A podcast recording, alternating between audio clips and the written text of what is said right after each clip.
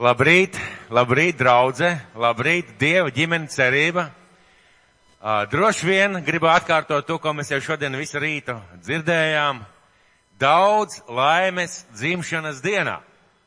Mums visiem šodien ir dzimšanas diena. Vai mēs varam dot Dievam par tos aplausus?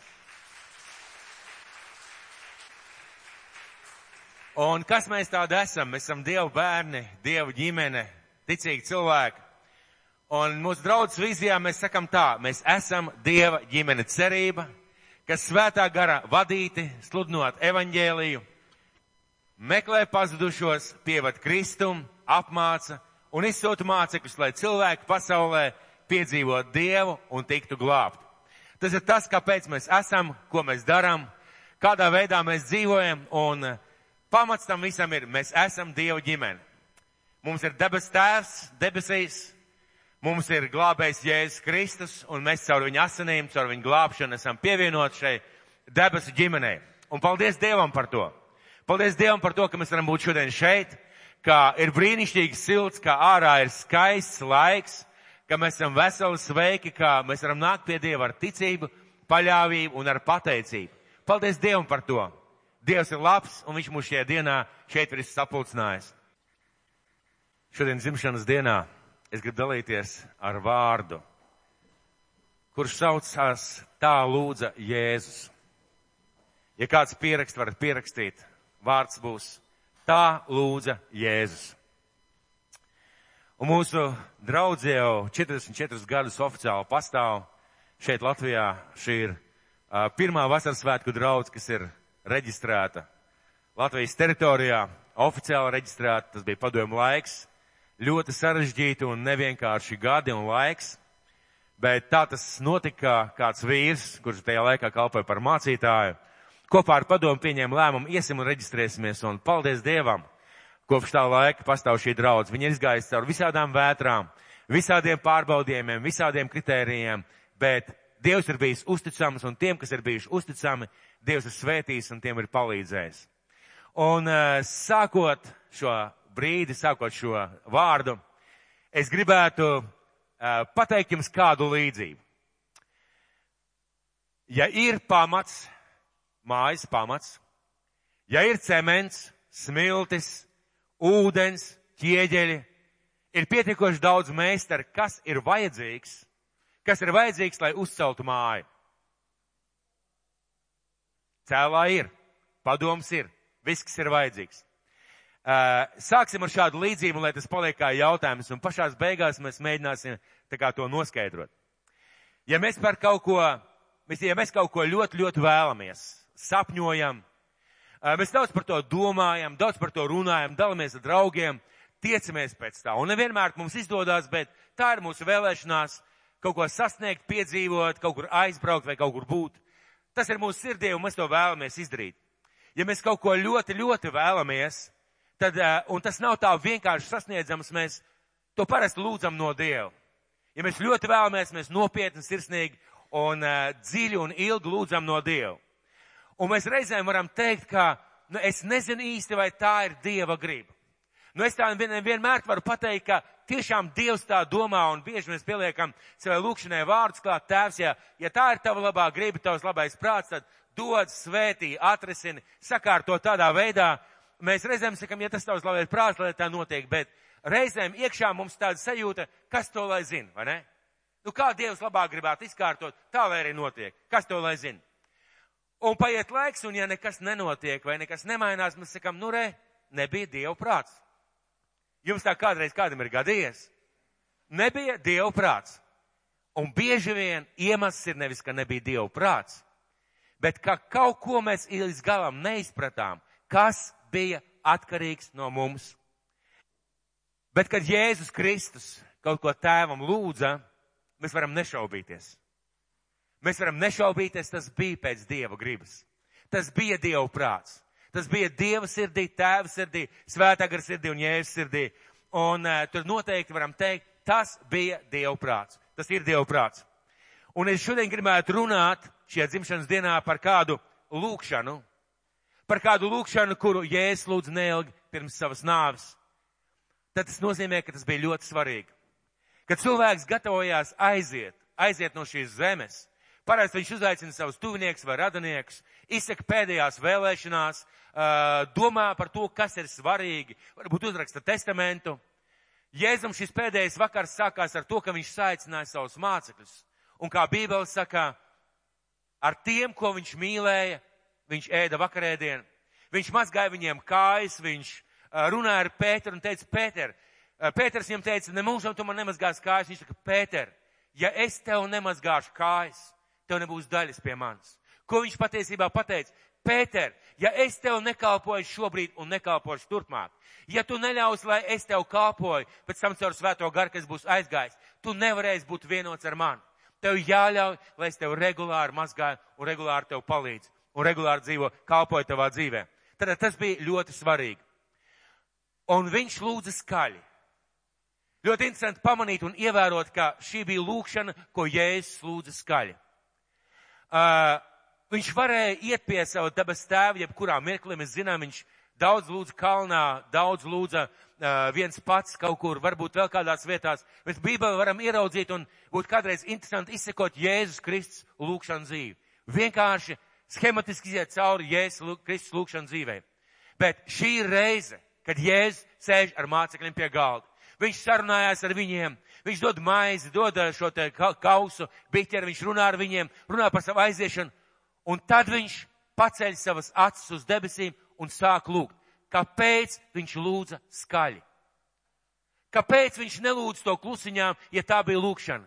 Kāpēc viņš lūdza skaļi šo lūkšanu? Un svarīgi bija tāpēc, ka viņam bija svarīgi lūgt šajā pēdējā laikā. Viņam bija svarīgi, lai mācekļi dzird, pēc kā ilgojās viņa sirds, ko viņš lūdz savam tēvam. Un viņam bija svarīgi saprast, cik ļoti Jēzus to vēlās, par ko viņš lūdz. Ja cilvēks lūdz pēdējā mirklī, tā no pēdējā vēlēšanās, ja tā varētu teikt, bet tas ir ārkārtīgi svarīgi. Un ka tas ir viņa prāts. Mācekļiem bija jādzird, Mācekļiem bija jāpraktizē tālāk savā dzīvē, un mācekļiem tālāk tas bija jāmāc. Cik mēs būtu gatavi maksāt, un cik mēs maksājam par to, lai Dieva prāts piepildās šajā pasaulē? Pamēģināsim padomāt par šādu jautājumu. Cik mēs būtu gatavi maksāt, un cik mēs maksājam, lai piepildītos Dieva prāts šajā pasaulē? Ja tu saproti, ka tā ir absolūti Kristus griba. Tu saproti, cik tu esi gatavs maksāt un cik mēs maksājam. Ko mēs esam gatavi darīt un ko mēs darām, lai piepildītos Dieva prāts. Lietās, par kurām mēs absolūti esam pārliecināti, ka tādas ir.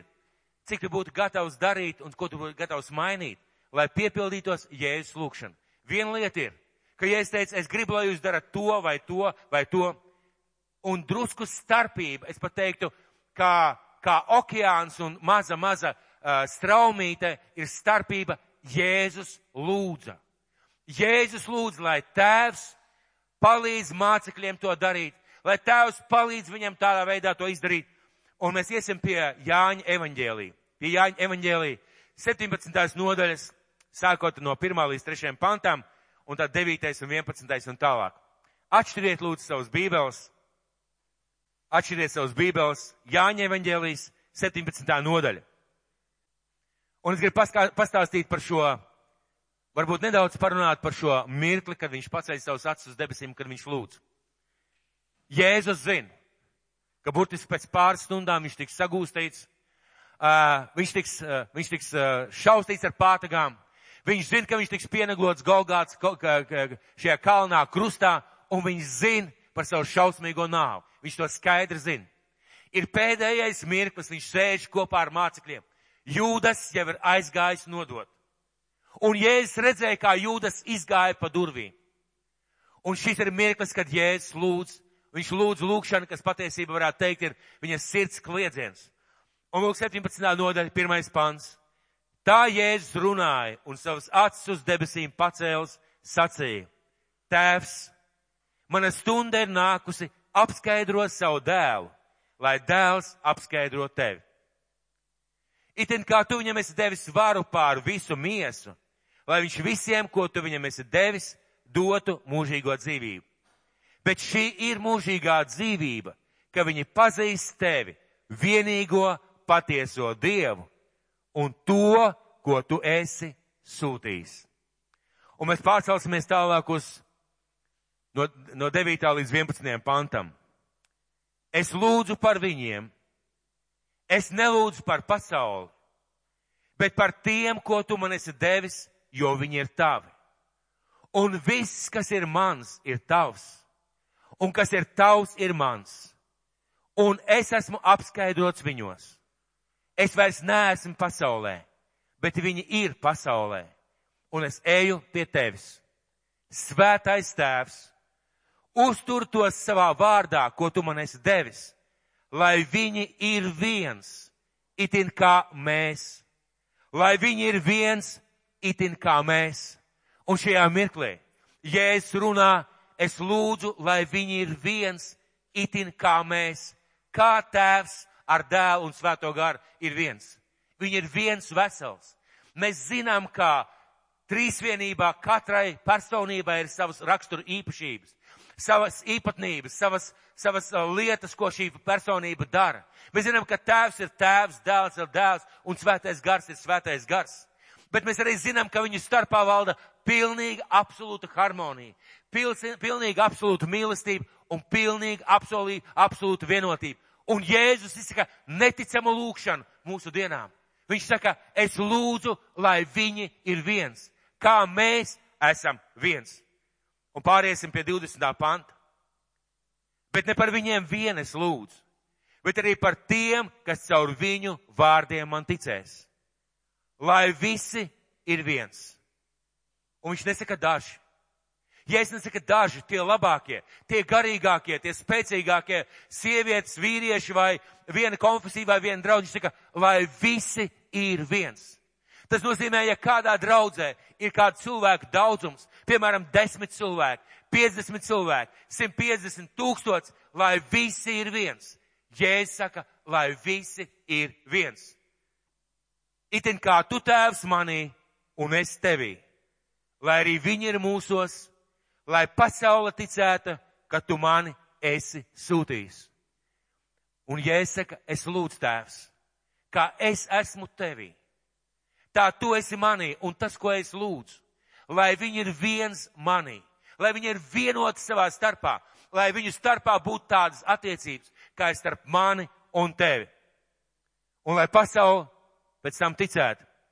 Un to skaidrību, ko tu man esi devis, es esmu devis viņiem. Lai viņi ir viens, tāpat kā mēs esam viens.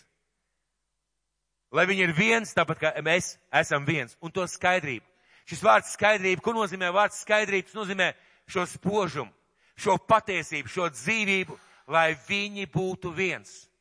Un saku, šo patiesību, šo skaidrību, ko tu man devi, šo dzīvību, šo spēku, šīs vienotības lietas, lai viss šīs lietas būtu viņos un lai viņi būtu viens. Un tālāk, es viņos, tu manī, ka viņi ir pilnīgi viens, lai pasauli atzīst, ka tu mani esi sūtījis, viņus esi mīlējis tāpat, kā tu mani esi mīlējis. Un es esmu debes tēvs, es nāku pie tevis. Un es zinu, Jēzus jau zināja, tāpēc viņš lūdz par savu draugu, viņš teica, ka Ēlas vārdiem, Ēlas vārdiem šo draugu nebūs uzvarēt. Un viņš zina draudzes nākotnes priekšu. Nezinu, cik daudz viņš zināja, nezinu, kā viņš zināja, bet viņš zināja, ka būs grūti un vieglāk un labāk laiki, ka būs grūtāk laiki. Viņš zināja, un viņš zināja, ka draudzēs būs cilvēki, kuriem par daudzām lietām būs savas domas, būs daudz un dažādi raksturi, uzskati, viedokļi. Bet viņš saka, es lūdzu tēvs, es lūdzu tēvs, lai viņi ir viens. Kā mēs esam vienoti ar dažādiem raksturiem, varbūt dažādiem uh, pienākumiem, tā arī es lūdzu, lai viņi ir viens. Tā ir Jēzus lūkšana šajā mirklī, lai viņi ir viens. Un Jēzus ļoti, ļoti vēlējās. Jēzus ļoti vēlējās, lai mācekļi būtu vienoti. Uz kāda pamata jābūt šai vienotībai? Uz kāda pamata jābūt šai vienotībai? Pasaulē daudz organizāciju, ir organizācija, ja pasākums draugi, Facebooks, Twitters, vēl dažādas organizācijas un, un uh, biedrības un sabiedrības. Un parasti cilvēki vienojās uz kaut kādiem mērķiem vai vienotām interesēm, un uz kādām mērķiem, uz kādām vienotām interesēm, uz kādām vērtībām būtu jābūt vienotiem kristiešiem savā starpā, draudzē, cilvēkiem. Uz kādām vienotības zīmēm lietām būtu jābūt vienotiem. Uz to, ka šeit ir violeta krēsla, ka mums visiem patīk, kā mācītājs runā, vai ka mums visiem liekas, ka visiem jābūt sarkanos kraklos, vai visiem jābūt vienkārši šajā vietā, šajā zālē. Vienotībai jābūt kaut kamā citā, ja viņai būtu jāsākās kaut kā citā. Vienotība sākās ar atrašanos Kristu. Ko tas nozīmē? Ka es nevis vienkārši ticu Dievam, es nevis vienkārši ticu Kristum, es atrodos Kristu. Tā ir mana identitāte. Es atrodos viņā. Un ja brālis domā savādāk, vai brālis nesā savādāk kreklu vai, vai bikses vai savādāk ģērbjās, tas nenozīmē, ka viņš ir savādāks. Tas nozīmē, ka viņš ir cita personība. Un saku, es lūdzu, lai viņi ir viens. Otrā lieta - uz mīlestību pret Dievu un cilvēkiem. Vienotība, patiesa vienotība. Var atnākt mīlestībā uz Dievu un uz cilvēkiem atdalīšanos no pasaules. Trešā lieta, ko es gribētu teikt, šai vienotībai jābūt uz tiem principiem, ka mēs atdalāmies no šīs pasaules. Ne tā, ka mēs aizējam no šīs pasaules. Ne tas, ka mēs aizējam klosterī vai aizējam kā mūki. Nē, runa ir par to, ka mēs atdalāmies no tiem darbiem, kas Dievam ir nepatīkami šajā pasaulē. Mēs nerīkojamies tā, un šī pamata ir jābūt vienotībai, un viņa var būt vienotība. Ticība, ka Dieva vārds ir patiesa ja mēs, šeit, ja mēs tagad parunātu par kaut vai paņemt kādu bībeles pantu, vienkārši elementāru bībeles pantu mēs paņemt un mēģināt runāt, kā kurš to saprot. Vienai lietai gan mums jābūt skaidrai un vienotiem mums. Tas ir Dieva vārds. Jā, mēs varam saprast nedaudz savādāk. Viena var, vienam var būt drusku savādāka interpretācija. Viens drusku tā, viens drusku tā, viens drusku kā, bet skaidrība jābūt. Tas ir Dieva vārds. Un galvenā doma galvenā lieta, ko Jēzus ar šiem vārdiem ir teicis. Uz paklausības Dievu vārdam. Reizēm cilvēks saka tā, mana pārliecība, manas sajūtas, mana iekšējās lietas liek domāt, vai es domāju, ka vajadzētu darīt tā. Un vienmēr ir jāskatās, ko saka Bībele, ko saka Dieva vārds. Un tad, ja, un tad, ja tavu pārliecība, vai tavu gribu, vai tavs nodoms īsti neatbilst tam, ko saka Bībele, ko darīt? Un Bībele saka, padodieties Dievam. Ko darīt? Ja man liekas, ka mācītājs šeit var stāvēt šortos uz skatuves. Absurds piemērs, pareizi. Bet Bībelē saka, esiet par piemēru. Esiet par piemēru ganāmam pulkam. Esiet par piemēru viens otram. Mēs sveicinājāmies ar viens ar otru šeit, šodien pirms dievkalpojuma sākuma. Un kas tas bija? Tas bija mīlestības akts, mīlestības žests. Tādā veidā mēs veidojam šo vienotību, tādā veidā mēs parādam, ka mēs viens otram esam dārgs. Tādā veidā, ja es pieceļos no savas vietas, izēju no savas vietas, aizēju pie kāda cilvēka apsveicināties, es parādu, ka šis cilvēks man ir vērtīgs. Kāpēc mēs to darām? Jēzus teica, parādiet viesmīlību, parādiet mīlestību, nepalieciet viens otram neko parādā, kā tikai cieņu. Ko nozīmē nevis neparādīt cieņu, domājiet, ilgojieties, meklējiet, kā parādīt vēl lielāku cienu. Un vēl uz kādu pamatu var būt vienošanās, jeb vienotība uz vēlēšanos nest evaņģēlīju pazudušajai pasaulē. Lūk, kāpēc mēs bieži darām dažādus pasākumus, organizējam kādas notikumus, lietas, jo mēs vēlamies pasludināt evaņģēlīju šai pazudušajai pasaulē. Tas ir pamatlietas, uz ko jābalstās un uz ko balstās vienotība. Reizēm ir tā, sanāksim visi kopā un mēs būsim vienoti ja mēs atceramies par Bābeles torni. Jūs ziniet, cilvēki bija diezgan vienoti, bet viņu vienotības motīvs bija, mēs uzcelsim torni un būsim kā Dievs. Mēs uzcelsim torni, uztaisīsim savu vārdu un būsim kā Dievs, un mēs būsim kā Dievs šajā pasaulē. Un Dievam šāda veida vienotība nepatika. Dieva vienotība, tas, ko Dievs gaida, tas ir šīs lietas, uz kurām mēs stāvam, kuras ir pamat, pamat jautājumi, uz ko mēs varam vienoties. Un šeit ir jāsaprot, ja man nav vienotības ar tēvu un dēlu, man nebūs vienotības ar brāļiem un māsām. Ja šeit ir kāds no citas draudzes vai no mūsu draudzes, kurš saka, es tā kā īsti nejūtu vienotību ar draudz, pārbaudi savas attiecības ar tēvu. Jo, ja tavas attiecības ar tēvu nav statistisks, ja viņas nav vienkārši es ticu Dievam un es zinu vislabāk, ja šīs tavas attiecības nav tādas, tas nozīmē, ka tev vajadzētu būt mīlestībai uz brāļiem un māsām. Tam vajadzētu vienkārši dabiski nākt. Tam vajadzētu vienkārši dabiski nākt, kad, mēs, kad mums sāp galva. Sakiet, kad mums sāp galva. Mēs ejam pie, reizēm mēs lūdzam, parasti mēs lūdzam Dievu, un tad mēs ejam pie ārsta. Bet galvas sāpes ir tikai rezultāts kādai problēmai. Ārsts mūs paklausās, uzliek tādu banti, kur mēra muskuļu lielumu, jā, ziniet parasti, jā, uzliek tādu, kur nomēra muskuļus. Vīriešiem patīk, ja tad jūtās uzreiz stiprs, du, dušīgi stiprs, jā. Uzliek tādu bantu, nomēra un saka, ziniet, jums ir pazemināts vai paaugstināts asinsspiediens. Jums nedod zāles pret galvas sāpēm, jums dod zāles pret asinsspiedienu, pazemināšanu vai paaugstināšanos. Un tieši tāpat arī mūsu dzīvē.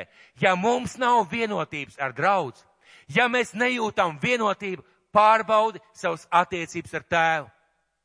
Un ja tev nav vienotības ar cilvēkiem, kaut kas nav kārtībā ar tavām attiecībām. Un vienīgais, vienīgais veids, kā, vienīgais veids, kā mēs varam būt vienoti viens ar otru, tas ir palikt tajā mācībā, palikt tajās lietās, ko Kristus mācīja. Jēzus daudz runāja par vīna koku. Un viņš tā, es esmu vīna koks, jūs tie zari. Bet ziniet, kas ir interesanti? Ja zars ir stipri un pamatā pie vīna koka, viņš ir vienots ar pārējiem zariem. Tur nav nekādas starpības. Tāpat sula, kas iet tavā, tavā zarā, jeb tevī kā zarā, tāpat sula iet tajā otrā zarā, tāpat tu nes augļus, viņš nes augļus. Tu esi vienots ja tu esi pievienots pie tēva, pie vīna koka. Ja tu neesi pie vīna koka, tad noteikti vienmēr ir tas nav tāds, un šitas nav tāds, un to vajadzētu labāk, un to vajadzētu labāk. Ziniet, ko mīļie? Jēzum bija tik daudz iemeslu pateikt par saviem mācekļiem ne, negatīvas lietas, bet tas, ko viņš darīja, viņš lūdza. Viņš lūdza par saviem mācekļiem, viņš teica, tēvs, es lūdzu, lai viņi ir vienoti. Lai viņi ir vienoti. Kāpēc Jēzus lūdz? Šodien vērts uzdot tādu jautājumu, kāpēc Jēzus lūdz? Iedomājieties, Jēzus, Dieva dēls, un viņš lūdz tēvu. Lūdz skaļi un publiski, lai visi pārējie to dzirdētu. Lai viņi mācekļi to dzirdētu un lai viņiem būtu jautājumi. Kāpēc Jēzus lūdz? Kāpēc viņš vēlējās, lai mācekļi dzird viņu lūgšanu un lai kāpēc viņš vēlējās, lai mācekļi iegaumē viņu lūgšanu? Tas pats Jēzus Tieši tas pats Jēzus, kurš, par kur rakstīts, ka iesākumā bija vārds, un vārds bija pie, pie Dieva, un vārds bija Dievs. Tas ir par Jēzu. Tas pats Jēzus, caur kuru viss ir radies, un nekas nav, kas ir radies, kas būtu bez viņa. Tas pats Jēzus, kas pateica vētrai rimsties, un vētra norimās. Tas pats Jēzus, kurš paralizētajam cilvēkam, paralizētam cilvēkam teica, celies, ņem savu gultu un staigā. Tas pats Jēzus, kurš ļauniem gariem teica, izejiet, un ļaunie gari izgāja, izgāja, kurš ausīm, nedzirdīgām ausīm teica, atverieties, tas pats Jēzus lūdza, lai viņi ir viens. Iedomājieties kādu jocīgu lietu. Vai Jēzus nevarēja automātiski, mehāniski ar savu autoritāti pateikt vienkārši, lai viņi ir viens un viss notiek? Kāpēc viņš lūdza un kāpēc viņš lūdza skaļi? Mums visiem to šodien ir jādzird. Jo viņš ar varu nevar mūs savienot. Mīļie, mēs varam pieiet pie noras, lai Dievs tev svētī noriņu. Pie Īvas, lai Dievs tev svētī Īva, lai Dievs tev svētī māsu, lai Dievs tev svētī brāli. Un tajā pašā laikā dziļi iekšā ir pilnīgi vienalga. Un tajā pašā laikā var būt pilnīgi vienalga. Man var būt problēmas pret draudz, man var būt problēmas pret cilvēkiem. Es pats vislabāk zinu, es pats vislabāk saprotu, kāpēc viņš lūdz. Viņš lūdz tāpēc, ka viņš ar varu to nevar izdarīt. Tai jābūt mūsu izvēlē, ja mūsu gribai. Tai jābūt mūsu izvēlē, ja mūsu gribai. Un šajā pasaulē viss ir jākopja. Visas lietas ir jākopja. Tā ir Jēzus griba. Mums ir jā, jāiemācās skatīties uz lietām, uz cilvēkiem caur Dieva prizmu. Es kādā reizē biju spiest braukt pie kādas māsas, viņa bija sadarījusi nepareizas lietas, un man padomu pilnvaroja, tas bija sen, sen atpakaļ braukt pie viņas un runāt, ka tā nedrīkst māsiņu darīt. Un savā laikā, kad es biju tāds jauns, jauns kristietis, bija diezgan tāds karstasinīgs, un es braucu pie viņas, un es domāju, kādus vārdus es pateikšu, ko es pateikšu, cik bargs es būšu, un kā es, kā es tur kaut ko stāstīšu, un atvēršu bībeli, un teikšu, redz, māsiņš šeit tā rakstīts. Un jūs neticēsiet. Es braucu pa savu tiltu, kā tagad atceros. Un pēkšņi es gandrīz esmu spiests nobramdēt. Jo svētais gars man skaidri saka, Jāni, es mīlu arī šo māsu. Un ziniet, kas mainījās, mana vēsts? Mainījās tas, ko es teicu, tas, kā es runāju. Ziniet, kāpēc? Jo svētais gars tie mirkli atgādināja šo lietu. Jūs nebūsiet visi vienādi. Jums nebūs vienāda ādas krāsa, temperaments, uzskata vai vēl kādas lietas, bet jums ir lietas, kurās jūs varat būt vienoti. Jums ir lietas, kurās jūs esat aicināti būt vienoti. Kā viena ģimene, kā viena, viena tēva bērna, esat aicināti būt vienoti. Un ziniet, tā ir mana izvēle. Tā vienmēr ir mana izvēle. Vai esmu vienots ar cilvēkiem, vai es neesmu vienots. Uzklausiet mani vēlreiz. Tā vienmēr ir mana izvēle. Vai es esmu vienots ar brāļiem, māsām, vai es nesmu vienots. Pat ja tev liekas, ka viņš runā nepareizi, pat ja liekas, ka viņš dara nepareizi, tā ir tava izvēle. Vai tu esi vienots, vai tu neesi, vai tu neesi vienots.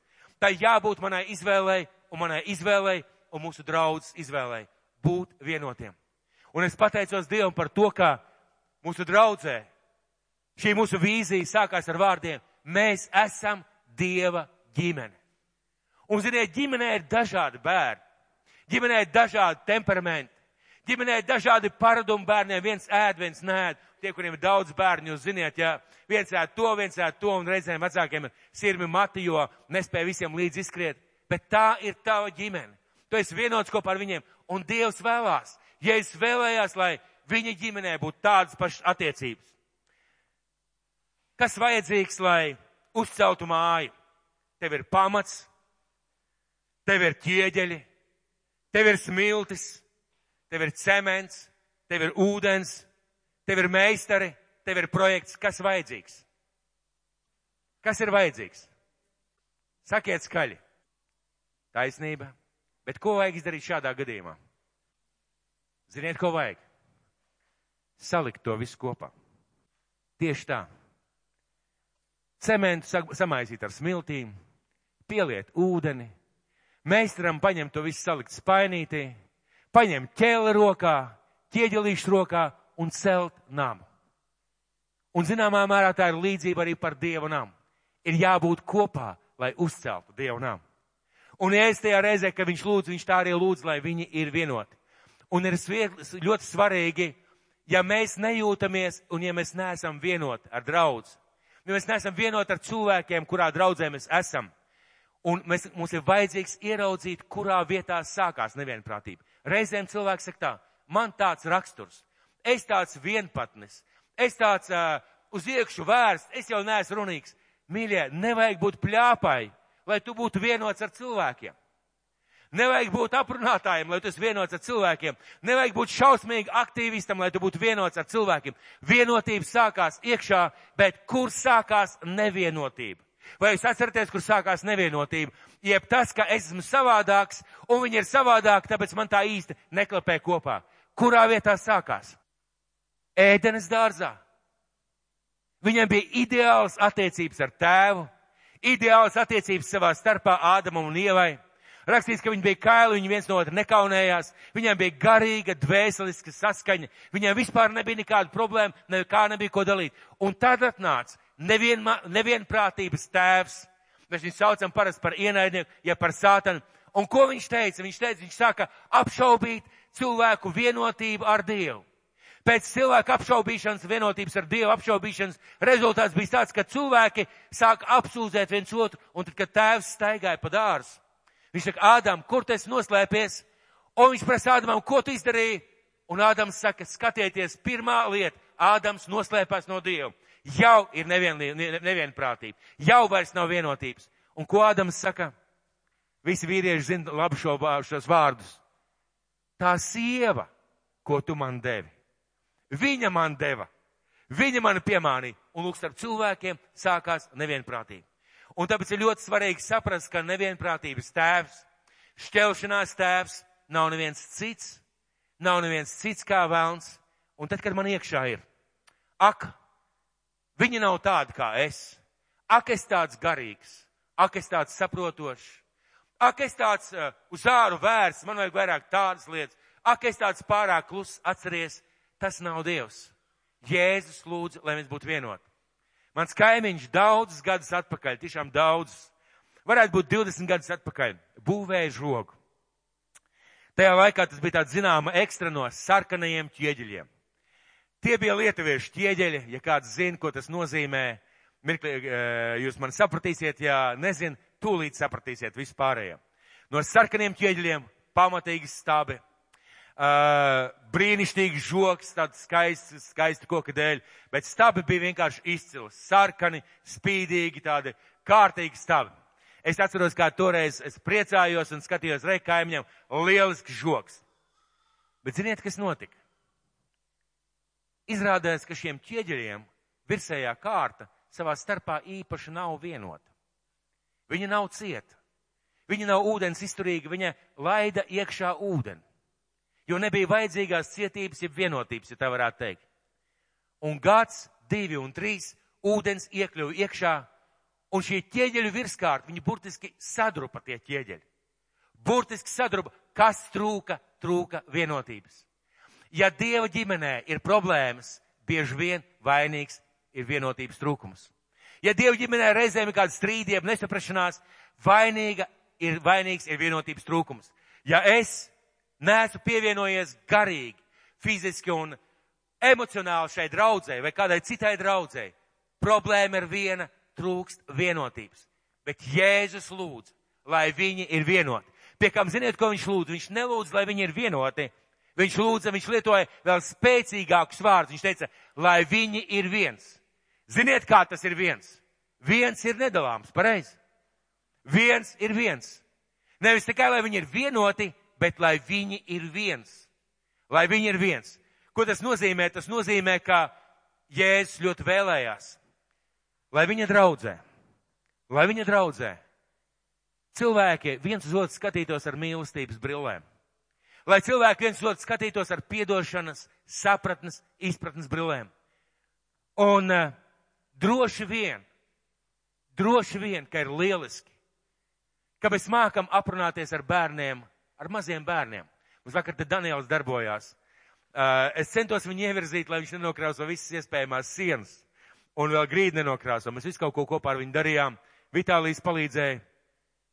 Kas būtu nevien, nevien, nevienprātības, ja nevienotības uh, veids, kā tas varēja notikt? Piedod, Daniel, mums tagad ir vīru būšana. Aizēja paskaties savā telefonā. Mēs kopā darbojāmies. Ir tikai normāli, ja bērns ienāk šajā zālē un uh, pieaugušie neskatās uz viņu kā uz, uz marsieti. Reizēm pieaugušiem nav laika priekš bērniem, neskatīsimies kā uz marsiešiem. Viens uz otru, mīļie draugi. Te ir tā svarīgā lieta. Jēzus lūdza, lai viņi ir viens. Mācekļiem bija jāklausās un mācekļiem bija jāmācās. Un mēs saprotam, kā droši vien pasaulē nekad nepienāks tāds mirklis, ka visas draudzes apvienosies vienā draudzē vai visas konfesijas apvienosies vienā konfesijā. Droši vien nebūs tā, ka šeit sēdēs visa Rīga un nebūs noteikti tā, ka no šīs vietas visi cilvēki pārcelsies uz kādu citu draugu. Nebūs tā. Bet tajās vietās, kur cilvēki ir kopā kā draudzes, kā ģimenes, tas, kas ir vajadzīgs, tā ir vienotība. Jēzus lūdza par to, un viņš saprata, ka mācekļiem ir jādzird, un viņiem ir jātiecās pēc tā. Un nevis jāmeklē problēmas vai atšķirības, bet jāmeklē vienotība Kristu vienotību sludinot evaņģēliju, vienotība uzticoties, ka tas ir Dieva vārds, vienotība Kristu kā tādā, ka viņš ir mans kungs un mums glābējs, vienotība paklausībā Dievam, sekošanā Dievam un staigāšanā kopā ar Dievu. Tur ir vajadzīga vienotība. Un šodien, šajā dzimšanas dienā, ir vērts pašiem sev uzdot jautājumu. Vai es palīdzu apvienot šo Kristus miesu? Vai es palīdzu apvienot šo Kristus miesu. Ar ļoti vienkāršu piemēru. Vai es pieeju sasveicinos, vai es palieku savā vietā? Vai es vēlos, vai es pieeju pie kādiem jaunatnācējiem, pie kādiem cilvēkiem, kas ir atnākuši? Vai es parādu viņiem cieņu un mīlestību, vienkārši pieiet apsveicinoties? Vai mana rīcība, mani darbi, mani vārdi ir vērsti uz vienotību? Jā, uz vienotību Kristū mums, es jau teicu, mēs Bībeli nekad vienādi nesapratīsim un droši vien, ka tā arī būs. Varbūt pēc, pēc garīgā auguma vai pēc kādiem uzskatiem, bet ir tik daudz, kas mūs vieno. Vai es domāju par to, kā veidot vienotību? Viena no lietām. Ziniet, ko viena no lietām, ko es jums gribu pateikt? Tas, kā mēs redzam sevi nākotnē, tas noteiks, kā mēs dzīvojam. Ja es redzu sevi kā mūžīgo vientuļo bruģinieku, citu, maz, citu mazāku bruģinieku vidū, es vien, nekad nebūšu vienots. Ja es redzu citus cilvēkus kā nepilnīgāks, vai taisn otrādi kā labāks par sevi, es nekad nebūšu vienots. Vienots ar cilvēkiem es kļūstu tad, kad es redzu, ka tā ir Kristus grība. Kad es saprotu, ka man ir jādomā par to, kā kādās situācijās būt vienotam. Kā pakāpties atpakaļ, kā piedot, kā savādāk rieģēt, kā savādāk rīkoties. Skolotājiem un mācītājiem ir viena liela nelaime, ko, no kuras ir jāmācās. Viņi vienmēr mīl mācīt. Un paldies par manu sievu, viņa man regulāri saka, Jāni, beidz cilvēkus mācīt. Un es tiešām mācos. Sākt uzklausīt cilvēkus. Es tiešām mācos sākt uzklausīt cilvēkus, jo ļoti bieži cilvēkiem nav vajadzīgs tavs viedais padoms. Varbūt cilvēkam vajadzīgs vienkārši, lai tu viņu uzklausi, un kas notiek, ja tu sāc viņu mācīt. Tajā mirklī tev pārtrūk šie vienotības saiti, jo tas cilvēks gribēja ar tevi aprunāties kā ar cilvēku. Un ir ļoti svarīgi visās lietās, ko mēs darām, ko mēs darījām un ko mēs darām šodien un ko mēs darīsim. Vai es palīdzu un palīdzēšu draudzēji būt vienotai? Es varu aiziet pēc dievkalpojuma mājās, uzreiz iziet pa durvīm ārā, aiziet mājās un ar vienu pat neparunāt. Vai kāds man pakaļ no aizmugures skries un sauks man atpakaļ? Iespējams, ka nē. Ir bijuši gadījumi, bet iespējams, ka nē. Un tā ir mana izvēle. Vai pieiet kopā ar cilvēkiem, iedzert kafiju, aprunāties vai doties ātri projām. Mani vārdi, mani darbi, tas, kādā es veidā es izturos un rīkojos, saistās ar to, vai es veidoju šo, šī vienotību. Mēs varam lūgt par cilvēkiem. Mēs varam lūgt par cilvēkiem, un, un tā ir brīnišķīga lieta, kā mēs varam būt vienoti. Mēs varam izdarīt izvēles būt kopā ar cilvēkiem. Būt kopā ar cilvēkiem. Es ļoti priecājos par tiem brāļiem. Es ļoti priecājos par tiem brāļiem, ar kuriem mēs vakar un pagājušajā sestdienā kopā krāsojām foajē. Bija skaisti. Un ziniet, kas bija skaistākais šajā procesā? Ne tas, ka tur tagad ārā viss ir balts, nokrāsots. Es domāju, ka pēc pāris dievkalpēm mēs vairs neatcerēsimies, kā kādreiz bija. Liksies, tā arī bija. Bet ziniet, kas man patika visā šajā procesā? Mēs bijām vienoti. Mums bija viens mērķis. Mēs, vīrieši, uzdāvinājām draudzē dāvanu izkrāsot foijē. Un vienotība ir tas vērtīgākais, ko mēs visā tajā varējām piedzīvot. Jo krāsa varbūt kaut kādā veidā izbalēs vai atkal nosmērēsies, bet mēs bijām vienoti savā mērķī. Mēs varam vairīties no tankām un aprunāšanas, beigt no tādām lietām.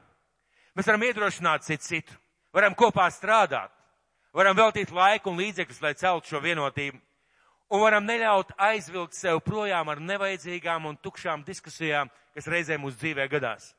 Un tā parasti ir mūsu izvēle, kas balstīta uz Jēzus lūgšanu un gribu.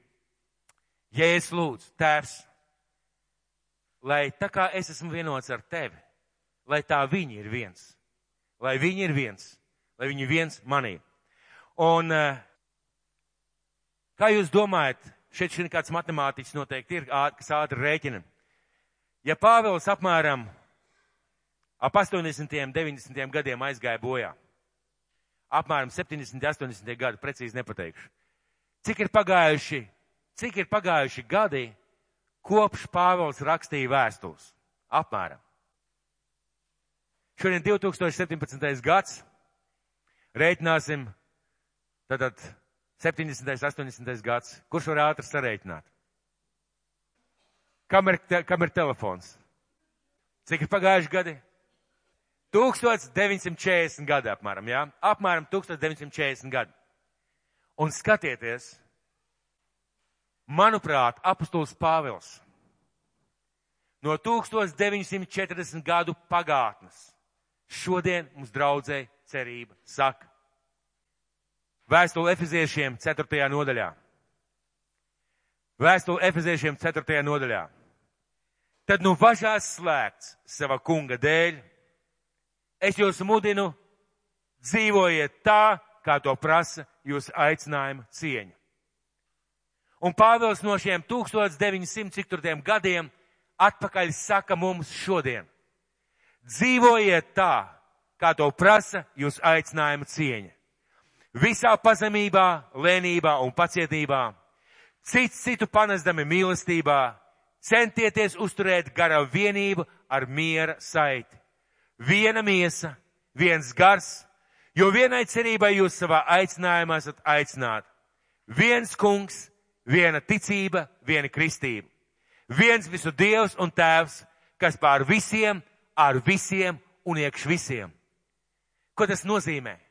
Tas nozīmē, ka Pāvils jau toreiz teica, un šodien viņš saka, un tā ir Dieva griba, Dieva prāts. Centieties dzīvot vienotībā. Dariet visu, lai jūs būtu vienoti, bet nevis uz bezdevības pamata, nevis uz kaut kādu dalīšanās pamatu. Jo reizēm cilvēki kļūst vienoti ar sakarā ar to, ka viņiem ir kopēji ienaidnieki. Ne tāpēc, bet tāpēc, ka ir viens kungs, viena ticība, viena kristība un viens svētais gars. Un mūsu šodien ir dzimšanas diena. Šodien dzimšanas diena. Un šīs dzimšanas dienas moto ir viena dieva ģimene. Un es šodien gribētu tev pajautāt. Un es šodien gribētu tevi iedrošināt. Ja tu vēl nejūties kā viena dieva ģimene, sāc justies. Sāc justies kā viena dieva ģimene. Sāc domāt par to, ka Dievs tev ir vēlējies piepulcināt šai ģimenei, ka viņam ir plāns priekš tavas dzīves, ka viņš tev mīl, ka viņš grib tev šeit redzēt, bet vienīgi un tikai uz vienotības pamata. Ja tu nejūties, nejūties vienots ar šo draudz, pieņem garīgu lēmumu. Es kļūšu par daļu no šīs draudzes. Ja neesi fiziski, domā par iesniegumu, bet pirmām kārtām garīgi. Būt viena garīgā ģimene. Un, ziniet, draudz nesastāv no viena cilvēka. Draudz nesastāv no viena locekļa. Draudz sastāv no daudziem, daudziem cilvēkiem kopā tā ir, tā ir draudz, ja vienoti, vienot draudz Kristus mies. Un es gribētu pabeigt šīs dienas vārdu ar kādu novēlējumu, ko es uzrakstīju arī ārā. Un mans novēlējums būtu tāds - būt par lielu draudzi. Tas, ko es mums visiem gribētu novēlēt, būt par lielu draudzi. Ko nozīmē būt par lielu draudzi? Būt par lielu draudzi Dieva acīs. Un vēl es gribētu teikt, mīļie, draudze, tie ir cilvēki, tie esam mēs. Un tas, ko es gribētu novēlēt, būsim liela draudz Dieva acīs, kas mīl Dievu un mīl cilvēkus. Otrā lieta - būt lielai draudzēji cilvēku acīs. Ko tas nozīmē? Ka cilvēki zina, saprot un var pateikt, šajā draudzē Dievs mājo. Dievs ir kopā ar šiem cilvēkiem. Trešā lieta, ko es gribētu šajā, šajā vārdos, šajos vārdos ietaupināt, būt lielai draudzēji sabiedrības acīs. Lai šī draudze iespaido Agenskalnu, lai šī draudze iespaido Tukumu, lai šī draudz iespējamo pārdaugavu Rīgu un Latviju. Būtu lielai draudzē sabiedrības acīs. Un pēdējā lieta - būt lielai draudzē skaitliski. Lai ir daudz dāvanu, lai daudz mīlestības, lai daudz vienotības, lai daudz dievu bērnu un daudz brāļu un daudz māsu. Es gribētu mums visiem novēlēt būt lielai draudzē. Bet šī lielā draudz, šis lielais dievnams, kad ir ķieģeļi, kad ir smiltis, kad ir ūdens, kad ir cements, kad ir būvētāji, kādā gadījumā viņi kļūst lieli. Ja visu to saliek kopā. Liksim kopā. Liksim kopā to dievu namu, to dievu templi, ko Dievs ir mūs aicinājis būvēt. Un lai Dieva svētība un Dieva žēlastība par mums būsim liela draudz. Mūsu debes tēvs, es tev pateicos, kungs, par tavu svēto garu Paldies, Tev, mīļais Dievs, ka Tu esi izveidojis šo draudz. Paldies Tev, Tēvs, ka cauri apstākļiem, gadu desmitiem un dažādām situācijām Tu esi runājis, Tu esi veidojis, Tu esi mācījis, Tu esi nesis uz savām rokām un mīļais Kristu. Mīļais Kungs, mēs lūdzam ne tāpēc, ka mums nebūtu vienotības, bet tāpēc, Tēvs, ka tas ir šis te, šis te cements, kas satur visu kopā. Kungs, šī mīlestība uz Tevi un mīlestība uz cilvēkiem un šī vienotība. Debes Tēvs, svētī šo draudz. Vai šajā draudzē vienotība ir augstā cieņā? Vai šajā draudzē katra draudzes locekļa prātā, sirdī un rīcībā izpaustos vienotību? Kungs, lai mēs iet uz šo vienotību un lai tavs svētais gars caur šo vienotību varētu darīt lielus, varans un brīnišķīgus darbus. To mēs tev lūdzam, Tēvs, Jēzus Kristus vārdā. Āmen. Lai Dievs jūs svētī, mīļie draugi! Pieņemiet man novēlējumu, būsim liela draudz. Un tajā laikā, tajā vietā, kur Dievs mūs ir ielicis, tajā laikā, tajā vietā, kur Dievs mūs ir aicinājis, meklēsim Dievu un piedzīvosim viņu.